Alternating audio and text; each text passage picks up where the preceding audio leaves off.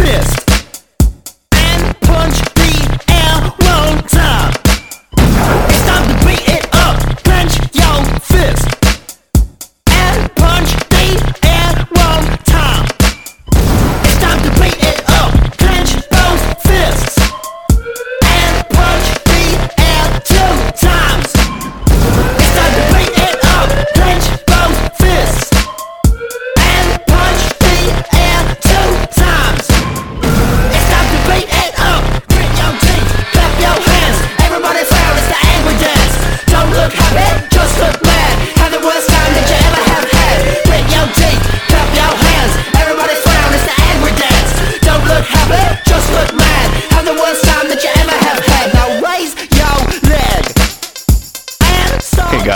Brian Baldwin, one of the co-hosts of Angry Christian, and I just wanted to give you guys an update of what's going on.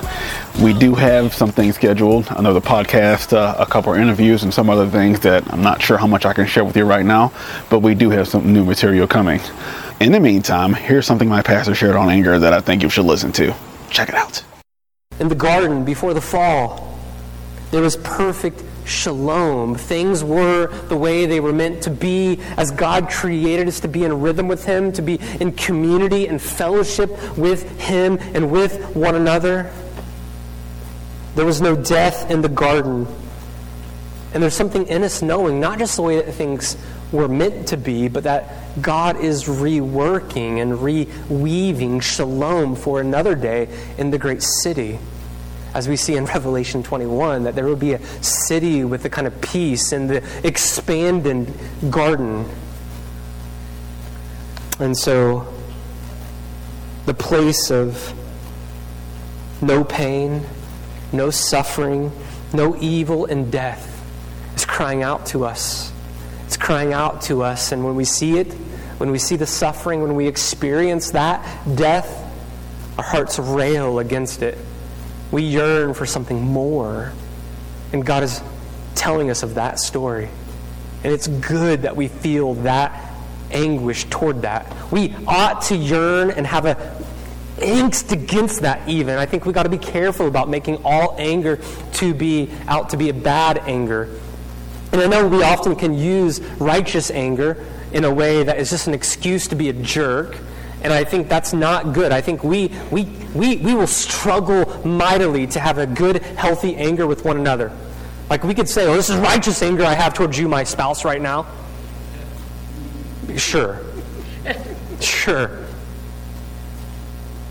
Reality is we do see sin and brokenness, and I think as as as you see in Lazarus' death, there was a unique anger that Jesus had.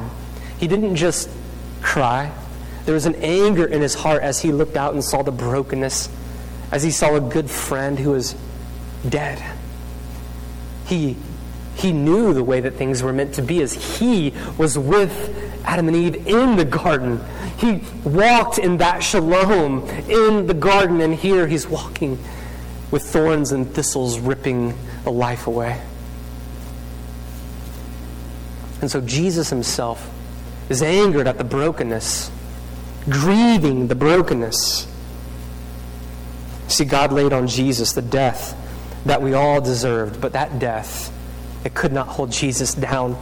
Jesus begins the restoration story, and he begins it right here. We see that restoration play out as Jesus stoops down and he enters into the story of a weeping woman at an empty tomb. I want to say a big thank you to Jonathan Hamlet, Michael Ledford, Brian Baldwin, and Robert Platt for taking this journey with me and helping me host the Angry Christian podcast. Another big thanks goes out to Simon Panrucker for the use of his song Angry Dance, which is featured as the opening song to this podcast. All other production and music was created by the Angry Christian podcast team. And finally, our biggest thanks goes out to you, our listeners, for without you, this podcast would not be possible. God bless. I look to you and see the cross. The fear subsides and hope returns. I look to you. I look to you. When my heart can take no more. When my faith is insecure, I lift my eyes up to your hill. You are my refuge still. Where my mind is filled with doubt, and I feel there's no way out. I look to you,